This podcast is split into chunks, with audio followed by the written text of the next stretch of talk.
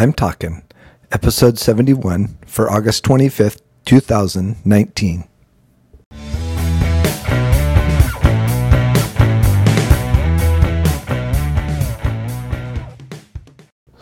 This is Joel from the I'm Talking Microcast, where I share my thoughts on a topic that has piqued my interest this past week. This week, we're talking impact. So, once again, let's put a little envelope around the word impact so we're all on the same page going forward. So, the first thing to know is that I'm talking about impact that we have on people. That's where we want to look this week as we look at the word impact. And I also want to focus on the positive aspect of how we impact others.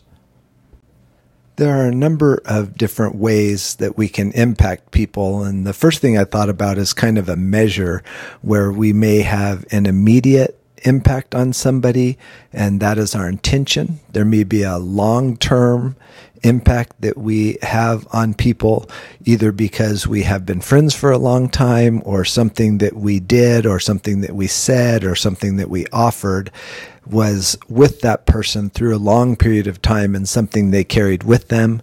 And then we also have the ability to unintentionally impact people.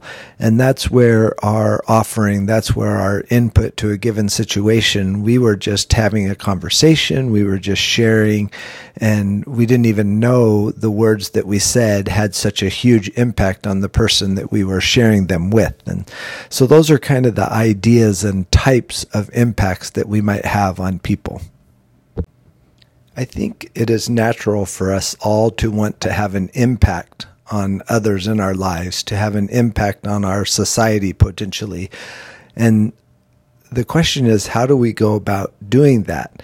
The first thing I think to be successful at having an impact on others' lives is that we have to show an interest. We have to be concerned. We have to be involved.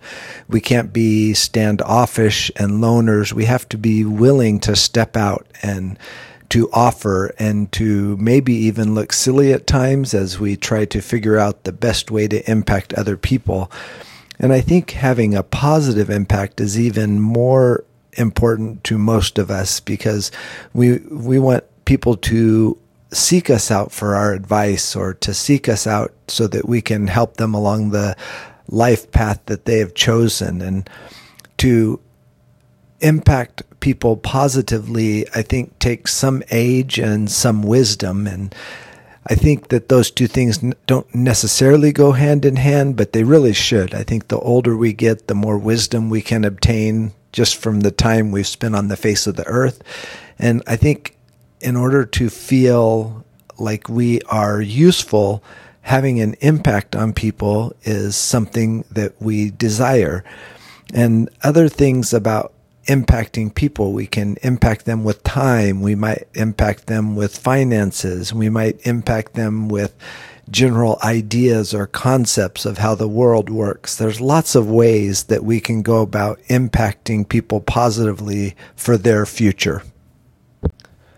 The reality is, though, that there's a flip side to this positive impact. And I think of it as a loss. There are times in our lives, maybe ages in our lives as we get older in life. Maybe we become disabled from some accident. Maybe something happens in our lives where we feel like our impact has been lessened. And we kind of get in a negativity mindset where we don't really have anything to offer. And we start to feel a little bit useless and reasons to go on living start to become problematic because what do we doing with our lives? What are we offering other people? What impact can we possibly have on the young people of today or the children of today or, or even the older adults of today? And so we start to get bogged down in our own need to impact others and only feel like in the lack of our ability to do that, we don't really have anything to offer going forward. And I think that's a problem that we need to face head on. So I have a few ideas about what we might be able to do when we start to feel a little less useful in our life because we don't feel like we can positively impact the world in which we live. The first thing I would say is don't fool yourself. Somebody is watching you. Somebody is looking to see how you live your life. Somebody is listening to the words that you say, watching your reaction to situations, checking your attitude and and learning from what they see you do. And it could be a child, it could be an adult, it could be a teenager, all along the spectrum of life and somebody is watching you. And at the least expectant time that will come back to you and you will say, I don't even remember saying that, or I didn't know anyone was listening. So the first rule is don't try to fool yourself. The second thing that I would say is you are unable to fool God. And as simple as that sounds, it's actually true.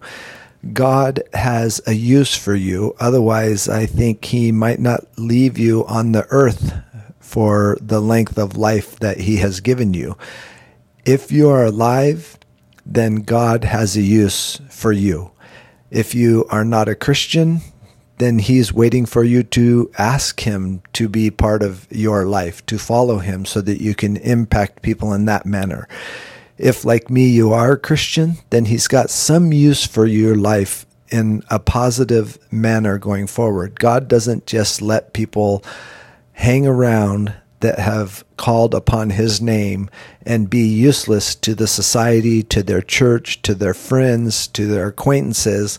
God has a use for you and find you to be very impactful in your life. So if you don't want to spend time trying to fool yourself and you don't want to spend time trying to fool God, then what do you do when you feel like your impact is not where you would like it to be? Well, I would say the first thing you need to do is live.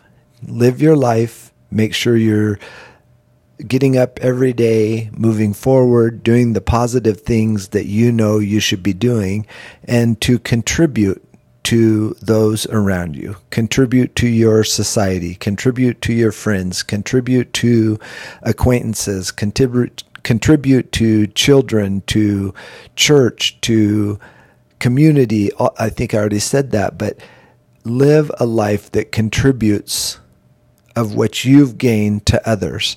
And while you might not see it immediately, and you may never see it, what you contribute will impact others positively. Until next week, this is Joel from the I'm Talking Microcast.